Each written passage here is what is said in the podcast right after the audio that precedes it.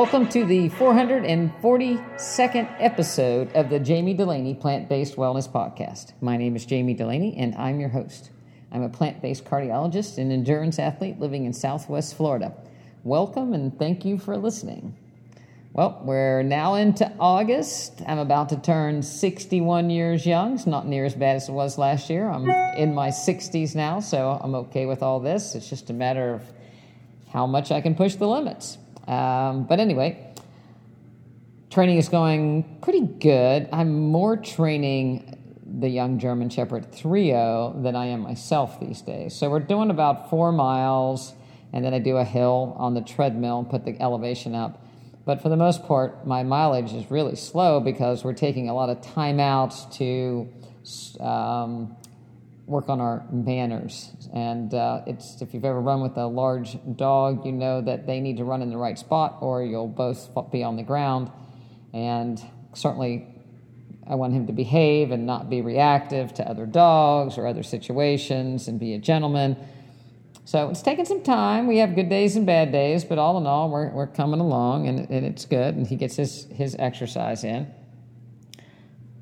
No, I haven't started swimming yet. Um, I'm going to next, maybe next week, maybe, uh, probably be two weeks before I start. Uh, Addie and Caleb are coming in for their visit while our strength coach goes to camp. Uh, so we'll probably hit the pool maybe once, but uh, for the most part, I have an endless pool here that they'll swim in, uh, but I haven't got to doing laps again. So I'm going to have to buck up and, and get that going uh, in the next uh, week or so. So that's still on the docket because we have a swim run in November and we have a sixty K in October. So I've got to keep it going. I have turn back towards my pull-ups for people wondering what my pull-up situation is. I kind of let them go towards the Leadville training a little bit, so I'm having to kind of revamp and, and work on my upper body strength because after using poles in Leadville, I think my upper body has to be uh, strong as it can if we're going to go further. So uh, I've been, you know, focusing on pull-ups and push-ups and shoulder work and Um, the other thing that I want to be able to do is a pistol squat. So it's basically a one-legged squat with your leg out. So those are my goals as far as the weight room goes. So all those require some training uh, in those areas and mobility in those areas to be able to do that. Um, I'm also taking advantage of our mobility class uh, that we have every Monday in the office where I uh, have been teaching uh, some back Uh, and posture-type activities, again, to work on mobility, uh, back anchors. And so that has helped me a lot, and I think it's helped um, uh, the people that do the class a lot as well. When I go to the grocery store or airport or wherever there's people that I'm standing around kind of waiting in line for something, I, I kind of notice people's posture. And it is really scary uh, to note, um, especially young people's posture, you know, the cell phone with the head forward. But there's so many people that stand uh, with a very high degree of anterior pelvic, pelvis tilt, knock-kneed, um, walk with their feet like a duck, you know. So it's all revolves around um, a lack of Um, glute strength, a lack of abdominal engagement, um, and you just see, man, if these people are like this early on, what's going to happen as they get older? Um, so we're focusing on it a lot in our um, in our practice to try to make people's posture um, good and to encourage core engagement because there are a lot of exercises such as bird dogs and planks, and if you don't do them right, you can, you know, you can do a lot of them wrong and not really help yourself and, and potentially even hurt yourself. I, I think I was in that category at one point doing planks for four or five minutes, but I wasn't in the right posture position. I think it actually made things worse for me a little bit. So um, there's a lot to be learned from, from that. And so I, I'm enjoying learning, learning that and teaching that. In the medical profession, it's kind of see one, do one, teach one. So instead of interventional procedures, I'm kind of doing it with the back procedures and posture. So a lot of fun to be had by all. Um, I've got some notes for today's podcast. I think I'm, I'm going to reverse the order I had things in because I think I want to start with the good news first, perhaps, or the light at the end of the tunnel. Um, there's so much bad press, or there's so much press around Ozempic and the like uh, medications for um, not so much diabetes control, but weight loss. And even Weight Watchers has partnered uh, to get Ozempic as part, you know, again, it's not your fault. Um, you you just need to take a pill and, and you'll be able to lose weight. And that pill, or no, it's not a pill, it's an injection, and that injection will decrease your ability for your stomach to empty its contents, so it'll be full all the time, so you won't eat as much, and then you'll lose weight, and you'll get some of these things under control. But uh, bad things are starting to come out, just like every drug that's released too early and applied to populations that it wasn't ever intended for. But there's increased risk of depression. Um, there's side effects of um, uh, one E R um, uh, study looked at a, a marked increase in E R visits for nausea and vomiting, uncontrolled vomiting because of Ozempic. Um, so, you know, there, there, you know, I say over and over, there's no quick fix to any of these uh, conditions, and a medicine that makes you sick to make you lose weight is really not in anyone's best interest. And um, I think, you know, you get so many more positive um positive, so much more positive energy out of doing something and accomplishing something on your own, as opposed to either having it done for you or having some quick and dirty procedure done to, to make things look better on the outside, but you really haven't changed the underlying pro- problem. And, you know, Ozempic is the same thing. It's not changing the underlying problem while the world's getting um, more and more obese. Uh, the problem is what we're eating, and it's not... You know, I'll go as far as saying it's it's not because people are eating meat. It's not because people are eating carbohydrates. It's not because people aren't getting enough protein. They're getting too much, um, and and that's and they're getting too much processed. And that's really the big uh, the big takeaway is people are getting too many things that are progress processed, and they're not doing anything to prepare it on their own. And the quality of the food is bad. So people are eating out of gas stations, out of Dollar General stores, out of fast food restaurants, and they wonder why they're they're morbidly obese. And giving somebody a shot to suppress their appetite uh, or to cause them to not empty their stomach is not the answer. And so how could that possibly treat um, the psychological issues that people have associated with being overweight?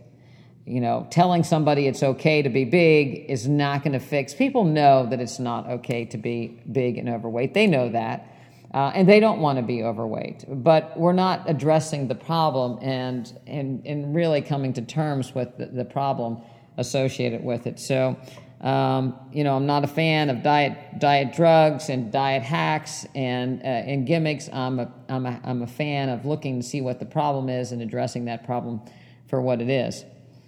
That being said, um, there's one thing in the vegan world uh, that people talk about, uh, it, and it's like what to drink. Um, you know, I have people telling me that they're tired of just drinking water, and of course we know that sugary sodas aren't the best thing to do, uh, but kombucha and uh, is an alternative. And if you haven't ever, if you don't know what kombucha is, it is a fermented black tea that is fermented using uh, what is commonly known as a SCOBY, which is a symbi- symbiotic culture of bacteria and yeast.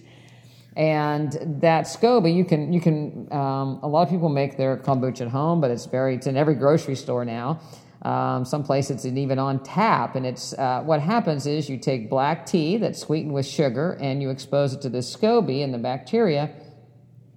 Um, or the the, the uh, yeast um, ferment the sugar into alcohol, and the bacteria for, take the alcohol and turn it into um, acetic acid and butyric acid, which are actually helpful um, acids, and they're actually helpful for diabetes, it turns out. The end result is a drink that has is somewhat fizzy, so and it can be flavored with a little bit of fruit juice, Um, that it comes, so you might get a ginger hibiscus one, or you might get a, um, they have some with turmeric, they have some with passion fruit, um, but there's not, there's very little calories to them.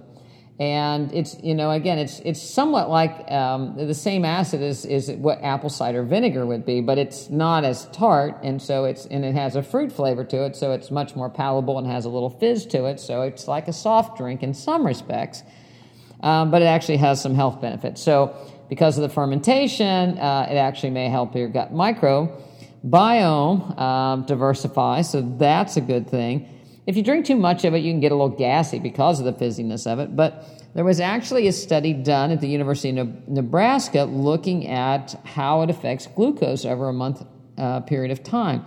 So they took uh, people and they gave them um, six weeks of um, kombucha, and then they they switched it around and, and took it away, and they looked at what um, their glucoses were and um, how they actually fared. And it turned out that one month of kombucha decreased fasting glucose in the range of about one, from one sixty-four fasting to one sixteen versus one sixty-two to one forty-one in the control group when they when they didn't.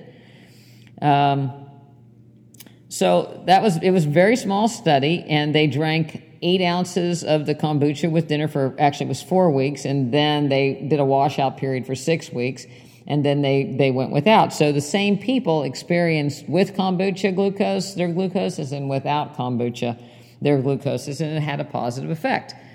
Um, you know, so there are there is some sugar in it, uh, and a little, but again, it's low calories. But how that might work, again, is that the microbes in the kombucha uh, also produce some powerful antioxidants like polyphenols, um, and they have some organic acids and alkaloids, and they have a little bit of caffeine. And it's actually thought uh, to help. Um, it decreases the starch digestion and decreases the glucose that's absorbed from your system. Um, and acetic acid that's produced uh, from the fermentation is, acts like uh, acetic acid in apple cider vinegar to help with glucose control. So um, it's a pretty cool thing uh, if you are a diabetic or anybody that, that contemplated um, trying kombucha. I you know would encourage you to give it a shot. There is some alcohol left over after the fermentation, but it's one point five percent, so it doesn't have to be labeled as an alcoholic beverage. Um, in pregnancy, it is cautioned a little bit. Um, I would guess it's somewhere along the line of non-alcoholic beer, maybe less, I'm not sure, uh, even if it's that much. They also looked at, you know, um, what... Um, what else you could do with this SCOBY. So if you've ever seen it, it looks like it looks like a disc. Uh, if you've ever cultured anything on Petri dishes, it kind of looks like that Petri culture medium, uh, but it's kind of a rubbery, light yellow tan uh, disc, so to speak, uh, that floats on top of the tea and does the fermentation. Some people, if you look into people that are really into kombucha, uh, do things with it as a, a cleaner, and some people actually eat the SCOBY. If there's a little bit left in the jar, if you don't filter it, it won't hurt you if you swallow it. Um, but they actually, another another study or another investigation looked at, at whether you use that SCOBY material in frying things, would you decrease the fat? So... Um, junk food is typically fried in oil, and if you've ever fried anything, um, it, the, the substance readily takes up the oil, which makes it more fatty. So if you fry, you know, a vegetable that has very low fat, it takes up all the oil and becomes more fatty. Of course, if you fry something fatty, it becomes even more fatty. So they actually did this study where they looked at frying donuts with the SCOBY as one of the ingredients, um, and instead of so much fat, and they were actually able to decrease the oil content in the donut from twenty-eight percent down to fifteen percent. Now, I am not advocating going out and get getting SCOBY fried donuts, but it, don't don't uh, don't be too much don't be too surprised if someday you don't see them on the shelf. But I, I kind of looked, it's like, so what would it be if you decreased a donut from twenty-eight percent fat to fifteen percent, you know, to fifteen percent fat? So I looked up what a Krispy Kreme was. A Krispy Kreme donut has one hundred ninety calories, seventeen of which is uh, fat, which makes fifty-three percent of the calories that come from a Krispy Kreme donut um, fat calories. There are eighty-eight, eighty-eight of the... Um, one hundred ninety calories, or forty-six percent come from carbohydrates. So again, when people say, um, I lost weight because I gave up carbs, and they said they gave up donuts, they really meant they gave up fat, uh, because you can't eat donuts on a ketogenic diet because of the carbohydrates, and you can't eat, uh, you know, so you're you're eliminating more fat than you are carbohydrate. Uh, nevertheless, uh, if you decrease uh, the Krispy Kreme fat content by fifty-three percent, then you would have a donut that gets thirty percent of its calories from fat. So it would be the equivalent of just a bad, um, you know, a bad, you know, a bad snack, so to speak. But when I looked at Krispy Kreme ingredients even further, um, you know, there is a whole host of oils associated with them: palm oil, partially hydrogenated; cottonseed oil, uh, partially hydrogenated; Uh, soybean oil, which most of the time is genetically modified; milk powder, so Krispy Kremes are not vegan; uh, tricalcium phosphate, which is a thickener, uh, and the glaze has more of this partially hydrogenated stuff, which is very inflammatory, associated with cardiovascular disease. So even if they fry your donut in kombucha SCOBY, it's still not going to be worth eating, so stay away. Which takes me into another study about the ketogenic diet. So this is a very high-fat diet, so you don't even want a lot of protein in a ketogenic diet. You want as much fat as you possibly can get.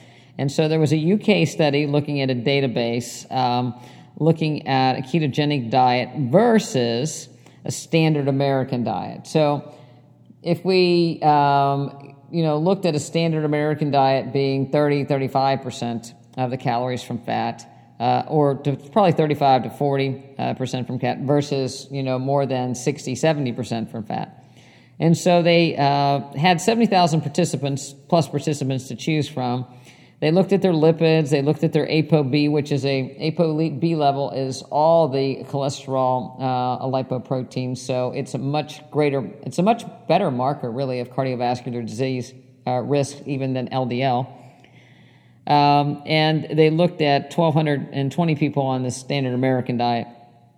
And so they, the low-carb, high-fat diet, and everybody had, uh, they had a body mass index of about twenty-seven point seven, and the SAD diet had twenty-six point six. So both were categorized as overweight. Um, and they measured their uh, epi- incidence of um, heart failure, L D L, ApoB, and they followed them for eleven years. And they did some questionnaires, and they also controlled for heart disease, diabetes, obesity, smoking, hypertension. The low fat, I'm sorry, the low carb, high fat diet had two times the severity in cardiovascular events as the standard American diet. So we take a bad diet and you can make it two times worse by eating a ketogenic diet. Um, they had more strokes, uh, more stenosis requiring immediate intervention, um, more peripheral vascular disease. Um, they had nine point eight percent had a new cardiac event in eleven years versus four point three in the standard American group. Um, and the people that had the highest L D L had the most events. So when you see all this stuff on the internet saying L D L is not associated with events, um, you know, here's another study showing that in fact, in fact it is. Um, So, you know, again, a ketogenic diet versus a, a regular bad diet is still worse. Um, so, you know, the only benefit is if somebody lost a bunch of weight, then they temporarily might improve some symptoms. But again, the damage that they're doing with the fat deposition uh, in their in their muscles, uh, the protein loss, Um, and the other things that, you know, the the, the metabolic waste um, is, is certainly going to come back and bite them. You know, I think I clicked one time on Twitter on a carnivore diet just to see what these people are saying and kind of follow along and seeing if there's any research. And it, it just irritates me so bad. Uh, and they quote all these studies about how, you know, people are talking about how good they feel and how muscular they are, and they, you know, this, there's a doctor on there that, you know, always has his shirt off, and he's big, and he's on, you know, he's got big muscles, and apparently he also takes, he has this, the androgen steroid use to prove it. And then, they, of course, they throw poor old skinny, pasty white Doctor Greger under the bus and say you could look like him if you're a vegan. You know, so we got the worst of the worst uh, versus the, you know, most chemically uh, toned of the other. Uh, and, you know, what which one do you want to be, so to speak? Um, I don't know about you, but if you look at anybody that's lived a long time, a blue zoner, or anybody that, and they even throw the blue zoners under the bus saying it's not true, but if you look at anybody that, you know, has lived a long time, they're usually not, you know, look, they don't look like the Incredible Hulk. Um, all that, you know, all that muscle growth comes at a price because you have to increase your T O R. You have to increase a lot of growth products um, in your body. That's also going to increase a lot of growth products that, that cause cancer as we age. Um, so we weren't meant to get bigger as we, we get older. Um, but anyway, I, you know, you never know. So I, um, I, I wanted to look into some of these studies that, you know, people are quoting um, about the carnivore diet. And really, I can't find anything, you know, because people say tens of thousands of people are on this diet and they're, you know, they're, they're doing so well. And, it, and I, I can't find anybody old at all Um, that's eating a carnivore diet for the last thirty years. I can't find any diet, any study that looks more than fourteen months. I can't find any study that um, doesn't just involve a questionnaire and self-reported, I feel great, as opposed to some sort of biomarker. And most of the time, their cholesterol goes way up, and they say, well, I'm okay despite that. Well, you're okay for now, uh, when nobody's looking perhaps, but you know the shoe's going to drop at some point. So there's there's nothing really to, you know, document these people's progress over the over the time. And again, you show them, um, you you see them, and they're always eating, you know, twelve or fifteen eggs. They they never just eat a regular standard portion. They're eating these huge amounts of things. At least that's what they're they're putting on there, and you know, multiple pieces of meat. And you know, to me, that's gluttony. Um, and if you have to eat that much, and they talk about, well, you have to eat organs, so you have to figure out how you can learn to like liver, um, because you have to get your vitamins somewhere. And they also, you have to eat these big portions, apparently, because that's the only way you're going to get the minuscule amounts of vitamin C to keep you from getting scurvy. Um, so, and, and most of them do some sort of supplement or cheat days on the side anyway. But I don't know about you, but I'm I really am interested in having more vitamin C than just enough to prevent scurvy. I I kind of like to have this antioxidant. We know so many good things about our immune system and vitamin C, our health and vitamin C, anti-cancer and vitamin C, um, that I, I, I want more than just the minuscule amounts uh, associated with uh, eating, you know, six steaks and twelve or fifteen eggs. And, you know, again, the inflammation studies that are out there, they took somebody that, that's morbidly obese and they, they, you know, gave them a little bit of meat and they lost weight because they were eating, they're eating many, much less calories than they were when they were morbidly obese. And yes, they, they still feel better. If you take weight off of anybody anyhow, they're going to feel better. So if you go from three hundred pounds to two hundred pounds, you're going to feel better. I don't care how you did it for the most part. Maybe Ozempic is going to make you depressed, but uh, for the most part, if you get that one hundred pounds off, it's going to really lighten your load uh, and improve your inflammatory markers and make you feel good. The question is, how do you sustain uh, that, and how do you not start accumulating metabolic waste that, that end up causing the problems? And you, you always see these people eating uh, this, you know, they're always grilling, you know, grilling these steaks. And when you grill meat, um, and you have to, to get rid of the, you know, risk of getting all kinds of worms and, you know, uh, infections, you uh, increase heterocyclic amines, poly- polycyclic aromatic hydrocarbons uh, are associated with grilling and frying. Um, if you put cheese on something, it makes it worse. Um, if you add plants to that diet, it, um, soy and fruit uh, probably decreases that risk.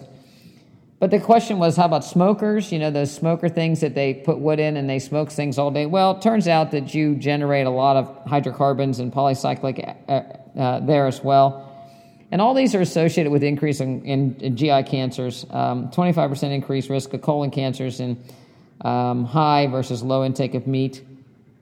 Um, so, you know, portions, and, and in the studies, portions do matter. So the more, um, the larger portion of meat, uh, the larger portion of these chemicals, um, that, you know, you're going to increase increase the risk. So, you know, I, I think it's it's kind of childlike to show, um, you know, eating twelve eggs and five steaks and, oh, I feel great because I'm taking anabolic steroids.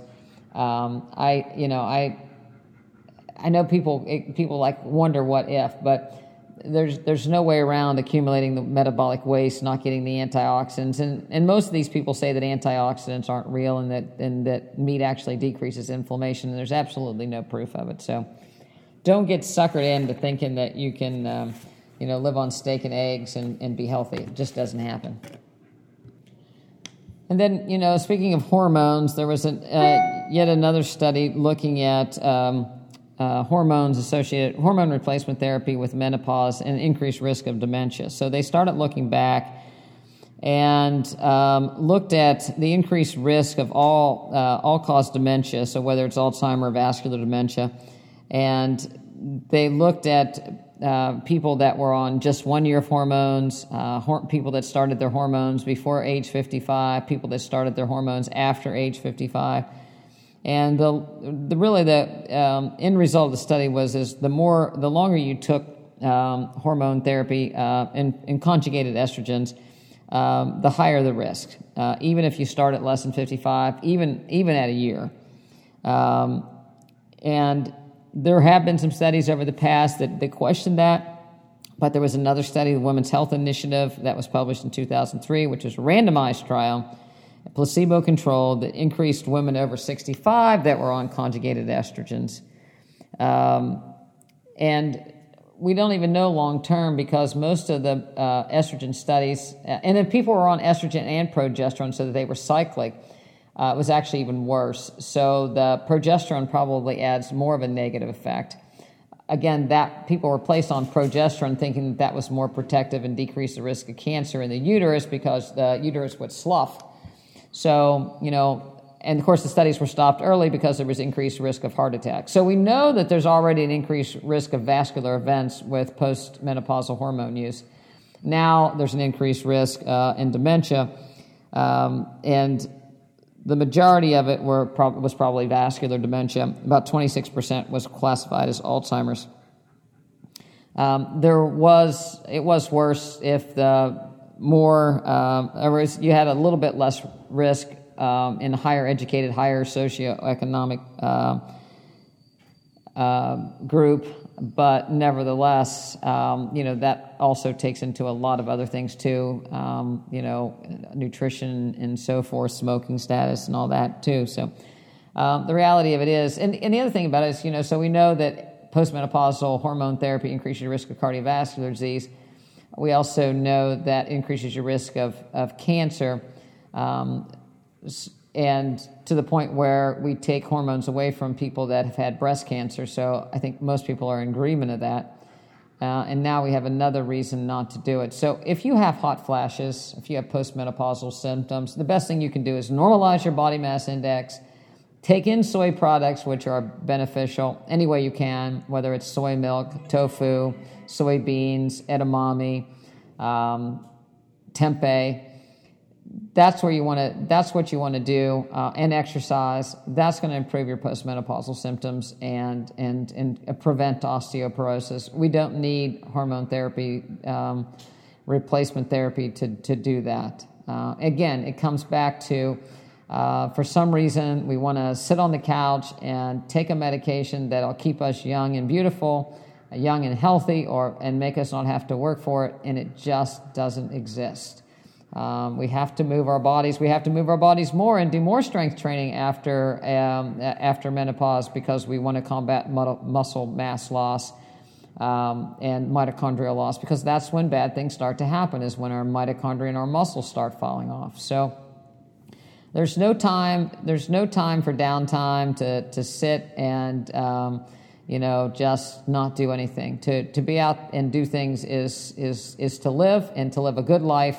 Uh, and we need to keep. We need to stop putting negative connotations around um, uh, exercise and eating right. I heard someone talk today, you know, about oh, you know, I if I have to give up croissants you know, will I ever be able to have one? It doesn't seem fair that I have this diabetes and I can't eat this and I can't eat that. I'm going to have to eat vegetables the rest of my life if I don't want to be on insulin. And it's like, no, you do have a choice. You do have a choice. Um, but it's it's even more than that. Body composition is huge as we get older. People that are that are prone to diabetes tend to have more adipose in the central adipose, skinnier arms, skinnier legs, less muscle mass. So it's really important to combat that with, with exercise. Um, there's no pill that's going to fix that, no matter how much nausea we have that we don't eat. Uh, even people that, that are skinny and smoke tend to have more abdominal fat uh, than than visceral than uh, peripheral fat. So, um, you know, we need to to to take the negative connotations about working and, and about exercising and about eating right and celebrate them, that we have the ability to do that and actually take control of our health uh, and be able to direct our future as opposed to being a victim. You know, you're fifty-five and you're postmenopausal and your life is over and you're going to fall apart and you're going to get all these diseases. It does not have to be that way. You don't have to be a victim of these diseases. It's a matter of taking control. Uh, you don't have to be a victim of obesity. It's, you know, it's not in your genetics that's causing the problem. And even if you have, um, you know, um, uh, people have psychological uh, um, dependencies because of maybe past trauma. But again, once you recognize those things, then it's time to move on. It's time to move on. We uh, and and choose. You know, I like Sally McRae. I got to get her on the podcast. I think choose to be strong. Uh, choose to be in control, and and that's empowering. Um, you know, we let people say, you know, go ahead and, you know, you can wear, you know, nice clothes. Here's how we'll hide it with your clothes, or this is how we'll hide it with surgery, or this is how we'll we'll give you a medication to take it go away or a surgical procedure. That it's only benefiting the people that are selling those products. It's not benefiting you, um, and it's not really what we, we need to do. So, um never found a study yet um, saying that exercise is bad. Um, never found a study yet saying that people that are plant-based, you know, just fall apart and wither away and die. Um, so, and I've never heard anybody that, you know, uh, if you start to look or you find somebody that's really doing well at a later age, they're they're they're vital. They're out there doing something every day. They're moving their bodies. They're exercising, um, and not making excuses. Um, you know, we need an hour to an hour and a half of zone two, which is basically a heart rate that's uh, about sixty-five, seventy percent of your predicted maximum heart rate. That's two hundred twenty minus your age, sixty to seventy percent of that. Do that for an hour to an hour and a half a day, uh, and, and you'll do just fine. Uh, you can kick it up a little bit, but it doesn't have to be painful. Even if you do, you know, a little strength training eight times a day, it doesn't have to be painful. You know, household work, household chores work, gardening works, but you still need the cardiovascular. Uh, and we all have an hour. You know, we all have that hour we can manage to squeeze in and do something. Um, get up a little earlier if need be, um, and uh, rearrange your schedule so that you have time to, to make yourself healthy and not dependent on uh, medications and procedures to, to keep you alive. Because it's it, in the end, it's it's not a life well lived. Um, so... That's my spiel for today. My daughter, the registered dietitian, and my grandson are coming in. We're going to swim. We're going to run. Uh, we're going to go see sharks and turtles and alligators. We're going to be outside doing things. Uh, and we're going to eat plant-based, and we're going to enjoy it. And... Um, Uh, we're going to eat lots of fruit. I got uh, a good source of mangoes, uh, so we've we got you know lots of mangoes to eat, papayas, watermelons, fresh fruit, fresh vegetables. Uh, life is good. I'm not missing out anything by not eating um, you know fried fast foods or croissants or sugary desserts. We're not missing out on that. Uh, we're enjoying life because we're not uh, involved in that. So I would encourage you to do the same. And I'll check in with you next week. Maybe I'll convince that registered dietitian to come on with me, and uh, we'll talk about uh, maybe a surprise or two. Who knows? All right. Talk to you later. Thanks for listening. Oh, you know, and if you want to join our practice, we'd love to have you. Um, we've got we've got some room. Uh, we do online memberships uh, where you I call you uh, and, and Addie calls you once a, a month. You can have access to our mobility class and the nutrition classes that we do once a week. They're on Zoom. They're all, all online. So uh, not being in Port Charlotte, Florida is no issue. Um, Addie does a, a, a nutrition only uh, level one consultation practice where she talks to people once a, once a month. Uh, but we're an active practice. Uh, we're into mobility, posture, yoga, eating right, and being healthy. So if you want to be part of that and you want to do some work, uh, go over to doctor dulaney dot com, D O C T O R D U L A N E Y dot com, and figure out how you can join. Sign up. It's easy. A couple clicks here and there. Um, you can email me, Jami at doctor dulaney, J A M I at doctor dulaney dot com for more information. I'd love to talk to you. If you think it's not a fit and you want to talk to me directly, I'd love to love to talk to you about the practice. So give us an email and we'll set that up for you at no charge. Sophie says, it is time for me to throw the blue ball now. So have a good night. Thanks.